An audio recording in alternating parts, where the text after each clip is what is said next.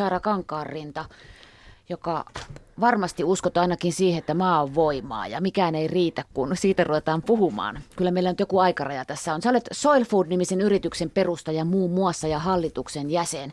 Nyt me puhutaan lannotetta ja maataloutta sun kanssa. Aloitetaan fosforista.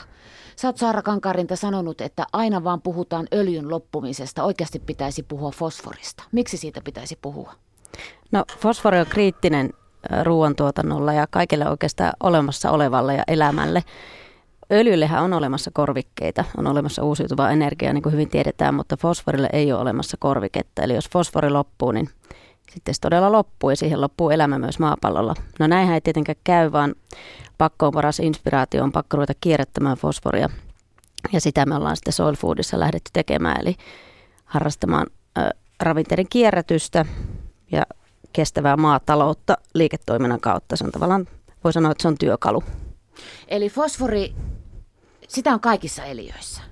Biologian tunti nyt pitää repiä päähän. Niin sitten jos ei saa tarpeeksi fosforia, niin kasvi ei kasva kunnolla. Se tulee, lehet tulee laikkuseksi ja näin poispäin. Sitten se, siihen liittyy nämä lannotteet, jotka taas on vesin rehevöitymisessä voimakkaasti. Joo, eli... Sotkenko mä nyt liikaa? No ei, ei tavallaan melkein noin. Eli tuota, mikään ei oikeastaan ole olemassa. Fosfori on semmoinen kriittinen ravinne kasville ja yhtä lailla se on ihmiselle kriittinen. Eli sitä ei voi korvata. Se ei tavallaan ilmene vain puutostilana, vaan e, ei ole olemassa elämää ilman fosforia.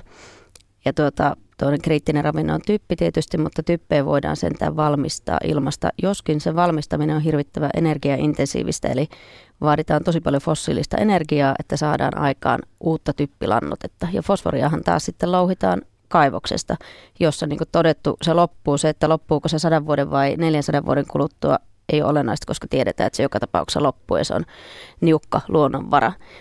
Näitähän on olemassa kierrossa jo nyt fosforia ja typpeä ja niitä voidaan hyödyntää ja tavallaan se on se paradigman muutos ja järjettömyys tällä hetkellä, että niitä ei hyödynnetä, vaan fosfori vielä päätyy tavallaan jätteeksi ja ongelmaksi. Se rehevöittää vesistöä ja se joutuu sinne, missä se saa aikaan huonoa kasvua, eli vaikkapa meressä.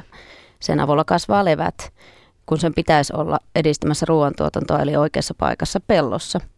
Mutta vielä se ei mene näin, vaan se lannottamisen, ei ole olemassa lannottamisen kehää, vaan on lannottamisen hukkaputki tavallaan, että otetaan sitä kaivoksesta, käytetään sitä ja sitten huonommassa tapauksessa tulee päästöjä mereen.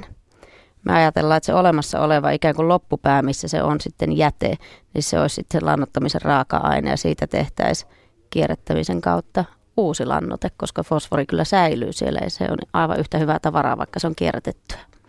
Mä oon kasvanut maatalossa ja rekka toi apulan tässäkin aina siihen aitaan eteen. Mä en muista, toiko se keväällä vai syksyllä vai molempia aikoja ja muitakin säkkejä sinne tuli. Tuota, tehtiinkö siinä ympäristölle pahaa, kun ne säkit sinne tuotiin? No eihän välttämättä pahaa, jos ravinteita on oikein käytetty. Niin mm, kysehän on ensisijaisesti siitä, että ravinteita pitää käyttää oikein nimenomaan oikeaan aikaan ja oikein verran ja se, sillä lailla, mitä maaperä tarvitsee. Mutta siinä on ollut meillä vallitseva tapa tietyn aikaa tässä teollisessa maataloudessa sellainen, että aika lailla lannotetaan, mm, lannottamista tuli sen verran helppoa, että siinä on lannotettu voi sanoa yksipuolisesti Just. ja myös viljelty yksipuolisesti. Ja sitten ei ollut ehkä tiedossa vielä se, että se ylimääräinen fosfori voi mennä vesistöihin tai aiheuttaa ongelmia tai että ylipäätään ei ajateltu, että se joskus loppuu. Tuota, tavallisessa lannassa ravinteet ei ole oikeassa suhteessa, vaikka siellä on kaikkea. Siksi tarvitaan näitä asioita. Siksi sä puhut fosforista, se on toki bisnestä, mutta se on myös, sä haluat, että tämä maa ja maailma – tuottaa ruokaa ja me pystytään elämään ja meidän jälkeläisetkin pystyy elämään. Kylläpä nyt kuulostaa siltä, että mä päässyt jollekin tämmöiselle jalustalle, mutta näinhän se on. No kyllä tämä on sillä lailla, tämä on mukava, mukava tapa yhdistää bisnes ja maailman pelastaminen, koska tässä on ihan sama ajuri nimenomaan, että, että joo, ensisijaisesti kyllä lähdet, tämä on lähtenyt tämä työ siitä, että me ollaan lähdetty ratkomaan ympäristöongelmia. Eli me ollaan tehty Itämerityötä, tämä on tehnyt sitä yli kymmenen vuotta ja Soul Foodin toinen perustaja ja kolmas perustajakin alkuperäis, niin ovat tehneet vielä pitempään. Ja joo, ympäristöongelmia ratkotaan, mutta sitten toisaalta sehän on ihan selvää, että kun siellä on se käyttökelpoinen ja arvokas ravinne, niin totta kai siitä voi tehdä bisnestä. Mutta se vaatii jo pikkusen jumppaamista, että tähän asti nimenomaan se keinolannutustapa on ollut edullisempi ja helpompi. Saara Kankaanrinta, sun miehes Ilkka Herlin on sanonut, että EUn omavaraisuus on kaksissa käsissä, Putinin ja marokkolaisten. Typpilannoitteiden raaka-aine tuodaan Venäjältä ja iso osa energiasta tulee sieltä kanssa. Sitten maailman fosforivarat on Marokossa ja sitten Kiina on tässä välissä vielä. Mitä me tässä nyt voidaan tässä välissä? Pieni Suomi parka. Eihän me mitään. Meillä olisi täällä ihan omiin tarpeisiin fosforia jo nyt käytössä melkeinpä sen verran, mitä meidän pellot tarvitsee. Eli lannassa ja muissa sivuvirroissa niin sanotusti. Eli niitä biopohjaisia, voi sanoa ylijäämiä, mitä tällä hetkellä eri prosesseissa jää, niin sieltä saadaan fosforia sen verran, kun meidän pellot tarvitsee.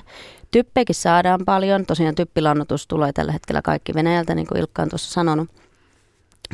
Eli tavallaan tekemällä vaan ö, asiat uudella tavalla järkevästi, voi sanoa jopa maalaisjärjen mukaisesti, ja tuota, sillä tavalla agronomisella osaamisella, että ne myös täsmääntyy, eli menee oikeassa suhteessa maahan, niin voidaan kyllä kääntää tämä. Että se, mitä Suomi voi tehdä, niin me voidaan kyllä aika hyvin hoitaa lannotus ihan kierrätyslannoitteilla jo nyt.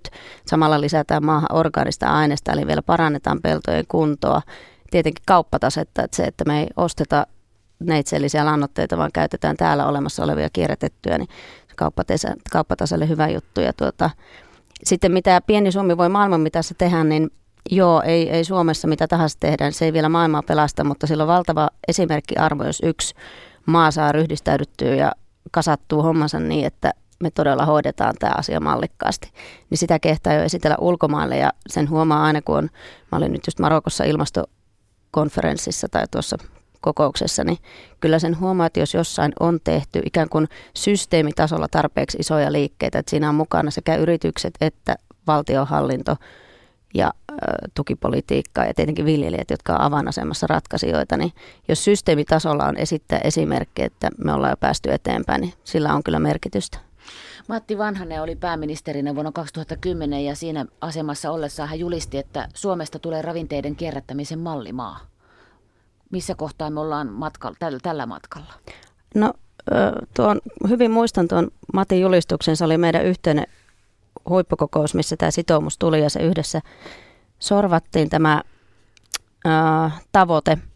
Ja siinä me ollaan kyllä oltu aika hyviä nyt. Et voi sanoa, että ravinteiden kierrätys on – mennyt läpi hallinnon ja esimerkiksi heti kun pääministeri, silloinen pääministeri tämän sitoumuksen teki, niin ympäristöministerit eri puolueidenkin siitä seuraavina vuosina otti kopin ja korvamerkkasi rahaa ravinteiden kierrätykseen hyvin hankkeisiin ja tavallaan etsi keinoja, millä tukea sitä ja tukivatkin. Edelleenkin jaetaan ravinteiden kierrätyksen hyvin kehittämishankkeisiin rahaa ja mä sanoisin, että Suomi on siinä aika, aika pitkällä maailman mitassa. Ei ole varmaan toista valtio, joka olisi ikään kuin pääministerin johdolla sitoutunut tällaiseen asiaan näin vahvasti, jos puhutaan kiertotaloudesta, mikä nyt nykyään on tietysti kuuma sana, mutta ei ollut vielä silloin.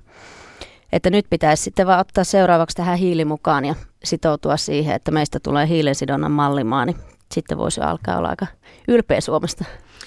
Saara Kankarinta, miten nämä ajatukset otetaan tuolla tiloilla vastaan? No hyvin. Eli tota, tietenkin kaikki tietää, että valitettavasti maatilojen kannattavuus on tällä hetkellä heikko ja siellä, siellä on, on tosi synkkää meininkiä. Siellä on siellä, synkkää, joo. se on huolta, huolta, huolen aiheita on useampia, mutta tämä mitä me ollaan nyt ajamassa läpi, on siinä mielessä mukava asia ajaa läpi, koska tämä parantaa viljelijän kannattavuutta ja tulosta. Eli jos viljelijä kiinnostaa tuloksen ja tuottavuuden parantaminen, niin sitten tämä meidän ajama asia ei ole ollenkaan ristiriidassa, vaan pikemminkin tämä on se edellytys siihen. Eli kannattavinta, mitä viljelijä tällä hetkellä voi tehdä, on investoida maaperään ja sen hoitamiseen. Ja siihenhän me ollaan sitten Soil Foodin kanssa jalostettu tuotteita, että meillä olisi koko viljelykiertomallin läpi eri vaiheissa niitä tuotteita, mitä tarvitaan, että maaperän kasvukunto paranee, samalla sen luoda edellytyksiä sille, että voi tapahtua hiilensidonta ja pellosta voi tulla hiilinielu ja se tarkoittaa myös parempia satoja sitten viljelijälle. Ja me ollaan lähdetty siitä, että vaikka tässä on ylevät tavoitteet ja tämä on vuosi vuodelta paranevaa toimintaa sen pellon ja maanviljelijän kannalta, niin kyllä joka vuosi sen osto, ostotapahtumaan pitää olla edullisempi kuin keinolannot, että muuten me ei saa tätä nykymenoa käännettyä. Mikä sä oikein oot naisia Saara Kankaanrinta? Mullistamassa maatalouden. Onko se joku farmari, hippi, juppi, punkkari, anarkisti? Näin. Mulla, joo, tuota, Oot, joo. en. Mä, mä, mun on hyvin vaikea sanoa itteni farmariksi. Mä oon aika, aika tuota, sillä lailla kaupunkilaista suvusta ja mulla ei ole muodollista koulutusta asiaan. Mä oon Itämerityötä tehnyt kymmenen vuotta ja mm, mä valtiotieteilijä koulutukseltani, mutta sitten taas meillä on kaksi maatilaa nyt yhdessä, joita me kehitetään pilottimaatilaksi. Mä oon perustanut säätiö ja sitten viime vuonna mä olin perustamassa neljää yritystä ja ehkä se on semmoinen halu vaikuttaa näihin, mitä mä koen elämässä tärkeiksi asioiksi. Ja tietyllä tavalla se, että tulee pikkusen aina alan ulkopuolelta, niin se myös auttaa siinä, että voi löytää keinoja ja tapoja edistää asioita uudella tavalla. Eli mä koen sen tietyllä tavalla vahvuudeksi, kun on sitten aina ympärillä asiantuntijat, joihin nojata. Eli tässä saa mukavalla tavalla oppia uutta ja heittäytyy asioihin, mutta aina on sitten kuitenkin tämä vahva asiantuntijaverkosto ympärillä. Täällä kuulija kirjoittaa, että Suomessa on fosforia Siilijärvellä maailman puhtainta. Sokli on valtava fosforiesiintymä. Niin. Kyllä. Joo, aivan. Aivan, näin Hän on on. oikeassa. Joo. On valtava. Mennään kohta luomuun Sara Kankaanrinta sun kanssa. Mutta tuota, tässä itse asiassa yksi kuulija just kirjoitti, että mitä se tarkoittaa konkreettisesti, että maatalous voi kierrättää ravinteita? Juuri tätä, että käytetään ne olemassa olevat, kierrossa olemassa olevat, ei, ei laiteta systeemin uusia neitseellisiä, eli joko tehtaassa valmistettua typpeä tai sitten kaivoksesta louhittua fosforia, vaan jo olemassa olevat ravinteet, mitkä on päätynyt sivuvirtoihin, niin kuin vaikka lanta tai sitten biokaasujen tota, jäännökset tai mikä tahansa nyt ikään kuin organinen sivuvirta, missä on typpeä tai fosforia, niin hyödynnetään sitten ravinteena uusiksi tai lannoitteena sitä se tarkoittaa. Ja se, on, se on tietyllä tavalla se on aika itsestään selvää monelle maataloutta tehneelle ja varsinkin pitkään tehneelle, että näinhän sitä on aina tehty. Mutta nyt sitten, niin kuin sanottu, tämä keinolannoitusaikakausi toi semmoisen helpon, niin kuin sä kuvasit, säkkivaiheen siihen, jolloin ei tarvinnut miettiä sitä, ehkä kierron loppupäätä, vaan siitä kierrosta vähän oikein semmoinen viivamainen putki. Joo, ja se oli niin kuin oleellinen se määrä, paljon sitä apulantaa sinne pantiin. No, mutta ruoantuotantohan se on tässäkin ytimessä. Itse asiassa se ruoka. Me syömme liikaa lihaa ja Suomessa ei kannata viljellä mitään. Ja nauta on kaiken paha alku ja juuri. Ja maanviljelijät lopettaa, ne saa liikaa tukia. Ja kyllä sä näet tiedät, Saara Kankari, mistä me oikein puhumme, kun me näistä kiivailemme? Ruoka on niin henkilökohtainen asia, että se tietysti koskettaa monia ja nyt tietenkin ruoka on myös monella tapaa keskiössä keskusteluissa, paitsi että se ruoan tuotanto, jolloin puhutaan alkutuotannosta, liian vähän puhutaan lannottamisesta, koska se esimerkiksi ruoan tuotannon päästöistä yli 50 prosenttia suomalaisessakin tuotannossa tulee lannoitteista. Eli se on aivan keskeistä, että mi- miten, mistä ne ravinteet tulee kierrätettynä vai neitseellisenä. Mutta sitten ruoka liittyy just tähän toisaalta sinne loppupäähän, että nyt ollaan kauhean tarkkoja sitä, mitä syödään ja kuka noudattaa mitä diettiä ja miten mennään. Että kyllä se ruoka koskettaa jokaista, mutta me on pyritty kääntämään se tavallaan myös siihen tämän asian eduksi, että ravinteiden kierrätys koskee sinua, joka syöt. Eli kyllä se jokainen meistä ruokaketjuosa ei ole, se on hyvä asia, ei ole tavallaan tarvetta tehdä enempää railoa kuin nyt jo on tämän tuoto, tuottajan ja kuluttajan välillä. No onko se luomua vain onneen? No, Minä ajattelen, että on kun seison sen luomuhyllyn edessä tilipäivänä. niin. tota, luomuhan on ihan hyvä juttu. Mä itse mieluusti puhun orgaanisesta ja biologisesta tuotannosta. Että luomuhan on sertifikaatti, Niin. jossa on tietyt ihmisen määrittämät asiat, millä saa luomusertifikaatin, mutta tuota, noin isosti ottaen mä itse katson, että orgaaninen tuotanto oli, missä olisi tuota, orgaaniset ravinteet ja kierrätetyt ravinteet ja sitten biologinen viljely, eli myrkytön viljely, joka taas se tukee sitä maaperän biologiaa, joka on ihan ratkaisevassa asiassa, asemassa siinä hiilensidonnassa ja ravinteiden hyödyntämisessä muutenkin, niin on tärkeintä. Mutta että luomu on tietenkin kuluttajalle hyvin sertifioitu järjestelmä ja useissa tapauksissa hyvä ratkaisu. Ja kun luomua ostaa kotimaista sellaista, niin sitten voi olla huoletta siitä, että se on se maa oikein ruokittu. No kyllä voi tehdä, tai sanotaan näin, että voi viljellä hyvin ja huonosti sekä tavanomaisessa että luomuviljelyssä. Eli se ei, ei takaa kyllä sitä onnea siinä mielessä. Ehkä mun kokemuksen mukaan on monia hyvin taitavia luomuviljelijöitä, koska he joutuu pelaamaan sen maaperän kanssa enemmän. Ja siinä vaaditaan pikkasen enemmän vaivan näköä ja myös taitoa tietenkin, että saa sen maan toimimaan. Että moni on, moni on moni ehkä taitavin viljelijä on luomussa. Mutta on olemassa hyviä ei-luomuviljelijöitä ja on olemassa huonoja luomuviljelijöitä ihan varmasti. Saara Kankaanrinta, Itämeren suojelu on osa sinua ja se liittyy tähän kaikkeen, mistä me olemme jo puhuneet. Tuota, itse asiassa mä nyt kysyn täältä perusjampan kysymyksen. Fosforit menee pesuvesien mukaan maailman meriin. Konepesu, koneastian pesuaineessa runsaasti fosforia. Mitä sanot tähän? Öö, joo, kyllä tietyllä tavalla yhdyskunta eli kaupunkien jätevedet on tällä hetkellä helpompia hoitaa kuin maatalous, koska nehän tulee yhdestä pisteestä. Eli kun ne tulee viemäreiden kautta kerätään sinne jäteveden puhdistuslaitokselle, niin aika hyvin jo pystytään fosfori siitä ottamaan pois, että se ei mene sitten meriin. Maatalous, kun kyseessä on tietenkin, ei ole ensinnäkään tehdas, vaan maaperä ja luonto, minkä kanssa pelataan. Ja sitten ei ole olemassa yhtä pistettä, mistä tulee, vaan se liruu pienistä puroista, niin sieltä ne fosforipäästöt on sitten mm, tietenkin hankalampia ottaa kiinni. Mutta että mm, sanoisin, että kaupunkien jätevesien puhdistus ainakin Suomessa ja osassa ympäri Itämerta niin on jo ihan hyvällä tasolla. On parannettavaakin kyllä.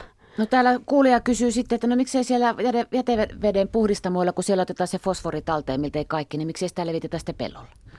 Kyllä sitä itse asiassa on tutkittukin, miten saadaan levitettyä. Että sehän on nimenomaan kuulija ymmärtänyt, että se on ravinteiden kiertoa sekin. Että kaikki olemassa oleva fosfori ja myös typpi pitäisi saada hyödynnettyä. Suojella vai puhdistaa siinäpä pulma? Kuka se Itämeren siivoaa? Monikansalliset laivayhtiöt, joiden risteilijät laskee ihmissonnaa sinne veteen. Vai mitä? Joo. Nämä, nämä ei ole kivoja esimerkkejä, että vaikka mittakaava tietenkin on, on ehkä, jos lasketaan laivat yhteensä, niin se jää tietenkin pieneksi, jos Juh. verrataan kaupunkeihin ja näihin, mutta se on ihan mm, kamalaa, että näin edelleen tehdään, kun sehän on yhtä lailla yksi, yksi ainut lähde, josta se olisi helppo kyllä ottaa talteen. Eli tässä pitää vielä kovasti tehdä töitä. Mutta mennään nyt yli tästä. Joo. Se, että kuka sen putsaa, kun Itämeri on iso saavi ja reunoilla on maita. Yhteistyöllä. Ei siinä ole mitään muuta vaihtoehtoa. No onko Puola jo nykyään hyvä keskustelukumppani esimerkiksi? Siitä vaan tulee mieleen raskaat piiput ja savut. Lehua Wensa suurin piirtein. Puola on, Puola on kyllä mun mielestä Itämerityössä ollut aika haasteellinen. Että moni kysyy aina, että no eikö Ven- miten Venäjän kanssa, että Venäjä ei tee mitään. Niin mä sanoisin, että me suomalaiset osataan erittäin hyvin tehdä yhteistyötä venäläisten kanssa ja meillä on sitä pitkä kokemus.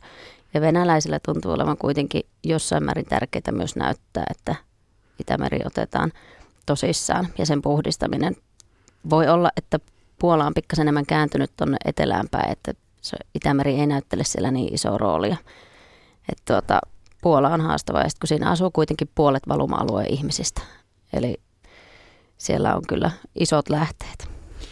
Mä olin kesällä Riikan lähellä Jurmalassa. Valkoista hiekkaa kymmeniä kilometrejä ja meri, jossa nykyään saa uida. Mä oon käynyt siihenkin aikaan, kun siihen ei saanut mennä. Se oli tosi pysäyttävää melskata tuulisena päivänä siellä aalloissa ja tajuta omien lasten kanssa, että on tosiaan tätä samaa merta kuin tämä meidän. Mä en osaa selittää sitä, mutta mulla niin kuin sydän jotenkin paisu. Se on, se on. Siitä pitäisikin saada semmoinen yhteinen kokemus. Itämerihän on ollut jo rauhanmeri ja joku on sanonut sitä rakkauden mereksi, mutta se on todellakin yhteinen. Sen, sen ympärillä asuu niin paljon ihmisiä, 90 miljoonaa melkein meitä, ketkä asutaan Itämeren valuma-alueella, että se on yksi varmaan tavallaan, tai se on, se on paljon ihmisiä, jos se vietäisi sama, sama tavallaan ihmismäärä Välimeren ympärille – suhteutettuna veteen. Itämeri ihan hyvin matala ja pieni lätäkkö tavallaan tässä meidän kaikkien ihmisten vaikutusalueella. Niin Välimeren ympärillä pitäisi vesimäärään nähden asuu 14 miljardia ihmistä. Eli niin paljon meitä on tässä tämän pienen Itämeren ympärillä, joiden pitäisi kuitenkin jaksaa välittää siitä. Saara Kankarinta, minkälaista tanssia Itämeri ja ilmastonmuutos? Kaksi i-alkuista tanssia. No ne menee hyvin, hyvin käsi kädessä tavallaan tässä suojelutyössä, että me ollaan todettu se jo pitkä aikaa sitten BSAG-säätiössä, että Itämerityö on ilmastotyötä myös. Maaperä on siitä hyvä esimerkki, että jos halutaan vähentää maatalouden päästöjä Itämereen, niin samalla vähennetään ilmastopäästöjä. Ja ei oikeastaan edes vähennetä ilmastopäästöjä, vaan käännetään ilmastonmuutosta. Eli ainut tällä hetkellä tiedossa oleva tapa todellakin kääntää ilmastonmuutosta on tallettaa tai sitoa hiiltä takaisin maaperään. Voidaan aina vähentää päästöjä muualta, mutta tuossa imetään pysyvästi hiiltä pois jo olemassa olevaa. Eli ne, on, ne menee hyvin käsi kädessä ja se tekee tämän työn myös motivoivaksi, että aina kun ottaa Itämertä, ne ottaa useimmiten ilmastoa ja myös toisinpäin. Soil Food-nimisen yrityksen perustaja ja hallituksen jäsen muun muassa on Saara Kankaarinta, joka on vieraana täällä. Tota, onko se ollut aina luonnonsuojelija tai onko se kokenut teininä herätyksen? Mä aikaisemmin jo sanoin, että kysyin, että onko se farmari, hippi, juppi, punkkari, mutta mennään nyt sinne taaksepäin.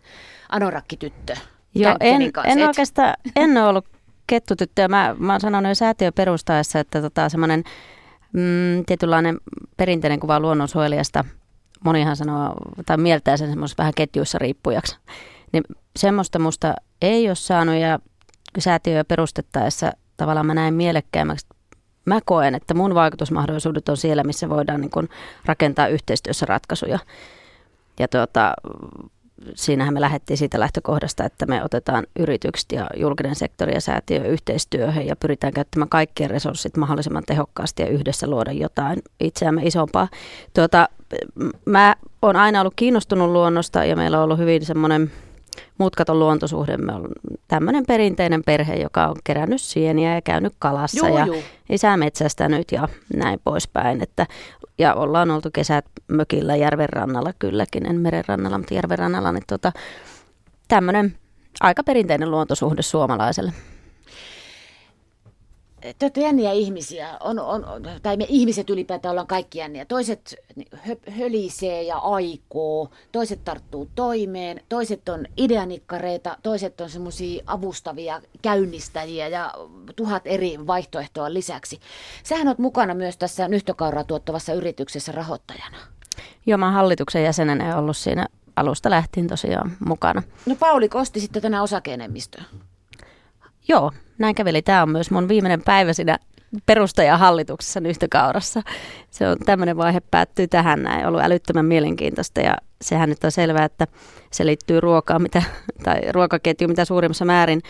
Mä oon kokenut sen hirveän mielekkääksi ja hyvin yrittänyt, ei mun elämästä voi sanoa, että mä oon mitenkään fokusoinut sitä, koska mulla on sitä sun tätä meneillään, mutta sillä lailla, että kaikki liittyy kestävän ruoantuotantoon, joko alkutuotantoon, tuotantopanoksiin tai sitten niin kuin nyhtökauraan, niin se on hyvä esimerkki kestävästä lopputuotteesta. Ja se oli tuota, hyvä, on, on ihan tosi huippujuttu. Ja nyt ehkäpä sitä saa sitten enenevässä määrin ruvetaan tekemään, kun on iso toimija siinä mukana. Tuota, Tämä on aika hauskaa. Maja Itkonen, Nyhtökauran yksi äideistä, sanoisiko näin, oli täällä vieraana. Ja tuota, silloin odotettiin sitä tulevaksi. Nyt sitten pam, kauppoihin tuli, vaikka sun mitä. Tuli valiolta raajuuston näköistä jotain ja tuli jostakin jotain näihin samoihin hyllyihin.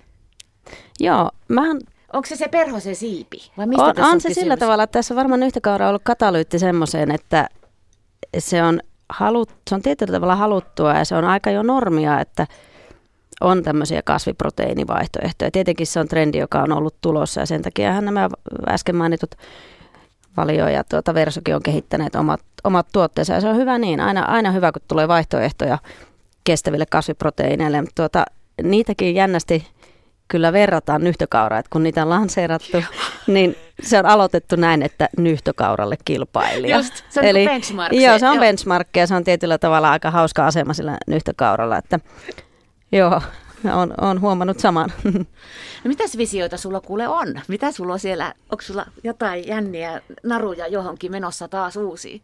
No No onhan meillä. Että tota, meillä, on, meillä on aina näitä naruja. Mä aina sanon, että pitää olla pikkusen liikaa meneillään, kun ei kaikki aina toteudu ja onnistu. Niin sitten pitää olla tarpeeksi meneillään, että tarpeeksi paljon onnistuu. Mutta tuota, ähm, me ollaan siis muun muassa eh, ruoantuotannosta mä hyppään nyt tavallaan sivuun, mutta se liittyy kyllä kestävään tavallaan eh, peltobiomassaan ja sitten taas tähän ilmastonmuutokseen. Kaikki, kaikki liittyy kaikkeen hyvin kiinteästi, mutta sama, mitä me maaperän kanssa pulataan paljon, on mikrobit ja se maan alainen eliöverkosto, englanniksi nimi on Soil Food Web, mistä me yksi meidän firman tavallaan nimikin on keksitty. Mutta tuota, tämä niin kuin maanalainen eliöstö ja mikrobit siellä, niin meillä on paljon tuotekehityshankkeita siinä. Ja sitten meillä on tässä, meillä on vielä yksi yritys, Quid ja Craft, eli bioenergiaan ja uusiutuvaan energiaan tehty yritys. Ja siellä meillä on tosi jännä mikrobijuttu tulossa kyllä, että tavallaan semmoinen suosta eristetty mikrobikanta, joka suossa, niin kuin tiedetään, miljardia vuosia on, on tuottanut metaania syömällä hiilidioksidia ja vetyä. Se on saatu nyt sitten toimimaan laboratoriossa ja sitten isommassa skaalassa ja sitä me nyt kehitetään. Eli me toivotaan, tai sanotaan kyllä näin, että jos se onnistuu, niin se on uusiutuva energian suhteen aika käänteen tekevä juttu, mutta Okei. Okay. se on tosi mielenkiintoinen. Se, se on hirveän hirveän hyvä juttu. Ja... kun te näkisitte nyt Sara Kankaanrinnan, sun silmät niin kuin palaa kuin suon henki konsonat siellä. Ne mikrobit ja se suon tuli. Niin. Juuri näin, tämä mikrobitaloutta. Mutta sehän on hienointa näissä jutuissa, että nämä on, nämä on luonnon omia prosesseja ja ihminen sitten oppii hyödyntämään niitä. Eli musta jotenkin tavallaan ajatuksena hienoa, että luonto on osannut tämän tehdä jo pitkään, mutta nyt sitten ihminen on oppinut ja onnistunut hyödyntämään sitä. Ja siinä tavalla se luonnon ja ihmisen yhteistyö on parhaassa muodossa. Ja tuota, toivotaan, koska kyllähän uusiutuvia energia, se on sellainen asia, mihin me myös halutaan panostaa. Ja niin kuin sanottu, se liittyy ruoantuotantoon ja tähän tavallaan kestävän biomassaan ihan, ihan olennaisesti. No milloin tätä nyt, tätä, milloin minä lämmitän taloni tällä teidän keksimällä suotulella? siinä on, siellä meidän keksimä, siinä on tietenkin niin kuin aina kai, ju, ju, ju. keksijät, siinä on Luken keksijät ja tuota, todella hyvät tutkijat, voi sanoa, että innovaattorit – kenen kanssa tätä hommaa on viety eteenpäin, niin, niin ää, me, me skaalataan sitä justiinsa okay. nyt. Kohti Nobelin palkintoa. No kyllä, nämä tutkijat voisivat vaikka ansaitakin sellaisen, jos tämä onnistuu, niin mikä ettei, mutta tota, tämmöisiä kivoja juttuja tässä on putkessa.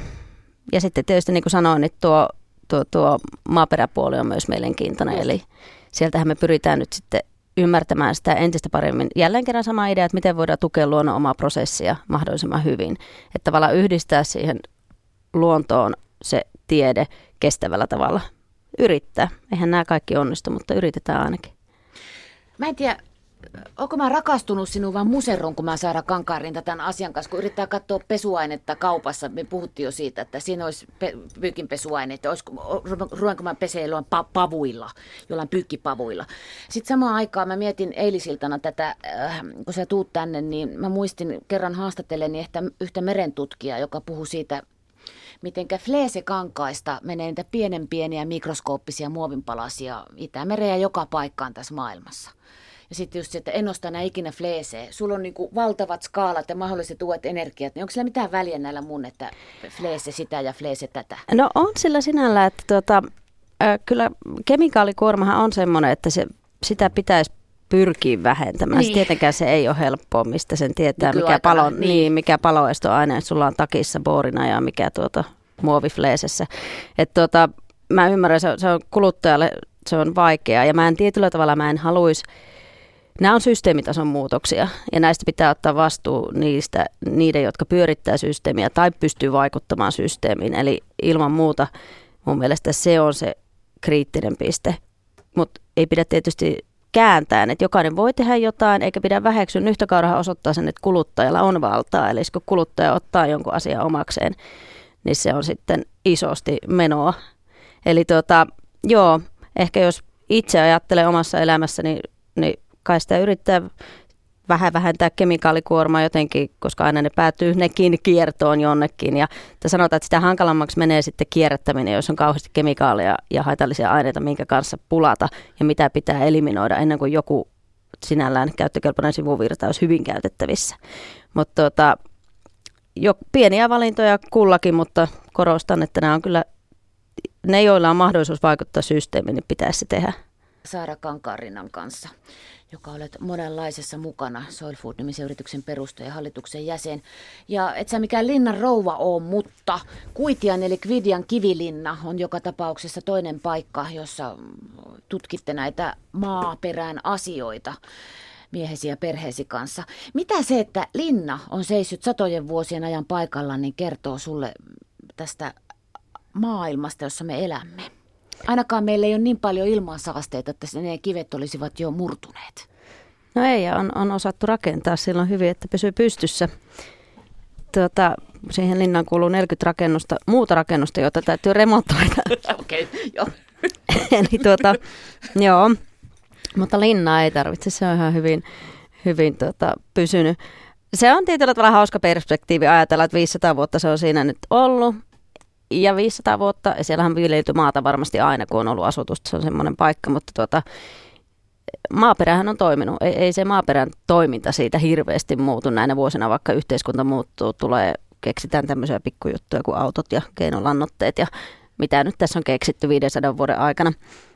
Mutta että linna ja maaperä on ollut tietyllä tavalla aina ennallaan tai tuota, periaatteeltaan samanlaisessa kondiksessa. Ja tota, onhan se tietenkin Suomen kannalta hauskaa historiaa, eli silloin aikanaan, kun siellä on käynyt vaikka joku Kustaa Vaasa 1550-luvulla, niin ehkä se jollain sillä reissulla, se on käynyt kaksi kertaa siellä linnassa päivänyt kirjeen, niin syönyt rapuja ja tiedä, onko se jollain semmoisella reissulla sitten harrastanut aluepolitiikkaa ja perustanut sen syrjäisen itäisen kauppalan sinne Kalastajakylän tiimoille, eli Helsingin, jonne sitten siirrettiin väkisin porvareita ja näin poispäin. Se on jännä ajatella, että tietyt paikat on ja pysyy ja sitten kuitenkin tämä maailma on muuttunut jonkun verran.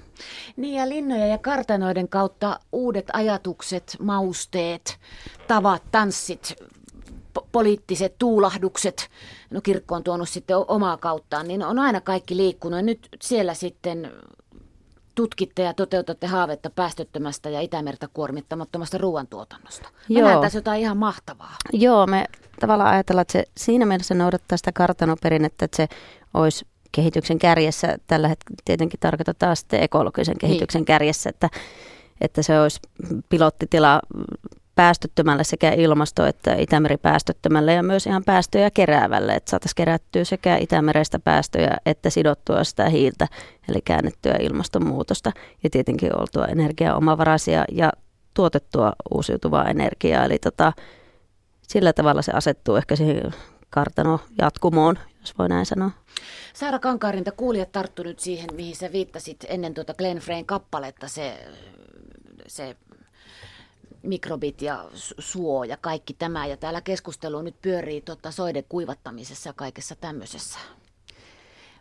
Loppuuko ojien kaivuu soilla, jos se teidän ja niiden, niiden insinöörien ja luovien ihmisten ja viisaiden, mitä ne tutkiikaan siellä, niin saa sen aikaiseksi? No tietysti se voi hieno juttu, jos, jos tota näin kävisi tietyllä tavalla, että suojaturvapolitiikka olisi, olisi kestävää. Ihan, ihan kaikkeen uskalla luvata, mutta toivotaan, että siitäkin tulee Suomessa kestävää. Joo. Kuivatussa soissa metaania ei synny. Se nyt on ainakin fakta, niin. jos siitä puhutaan.